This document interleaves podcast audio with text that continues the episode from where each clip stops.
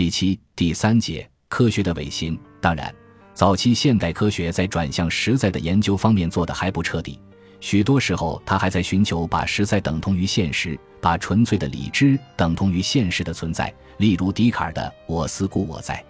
但到十九、二十世纪，非欧几何、n 维空间、不完全性定理、集合论以及弗洛伊德的精神分析学等等的出现，真正的确立了一种实在的科学，在那里。实在被设定为不可想象、不可言说的东西，只能借数学的形式化来揭示。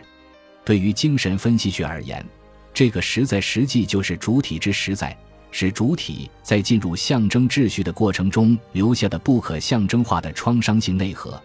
但主体又只有借助能指来揭示这个内核的真理，在数学的形式化中来定位自身与这个实在之物的悖论性关系。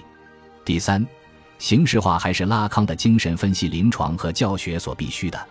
在拉康看来，精神分析实践所要处理的一个关键就是构成主体的象征维度。故而，精神分析临床和教学一个根本任务，就是要让分析师学会摆脱想象的诱惑，在象征界的网络中来定位主体的位置，以调整其与受分析者或学生之间的关系。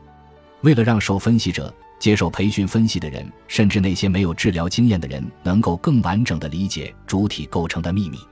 从而有效的明确自己在分析情境中的位置，可以整体的传达的科学形式是最为理想的手段。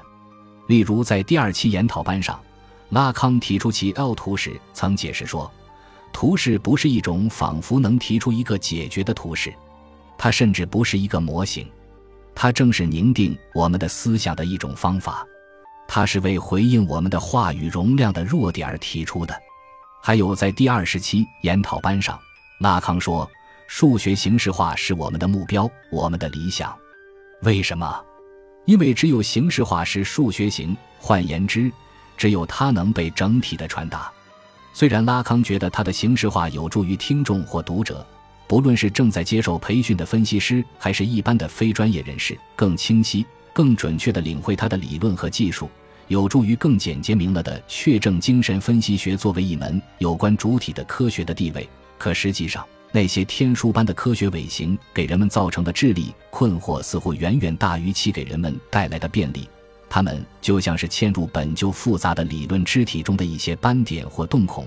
就像是拉康在他的文本或话语中布下的一个又一个诱饵或那种不可思议之物，既散发出一种诱惑，又让人感到陷阱重重。因为拉康运用这种形式化的数学语言，固然是为了寻求科学性，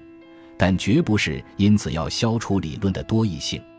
相反，他正是想借此制造出多样的意义效果。面对这些理论异形，我们总有一种茫然和懊恼，总想让自己摆脱隐匿在他们背后的那种陌生性的纠缠，而我们也知道那肯定是徒劳。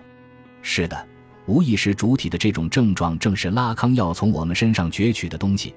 他就是这样把我们拉进精神分析的情境，把我们变成了拉康主义者。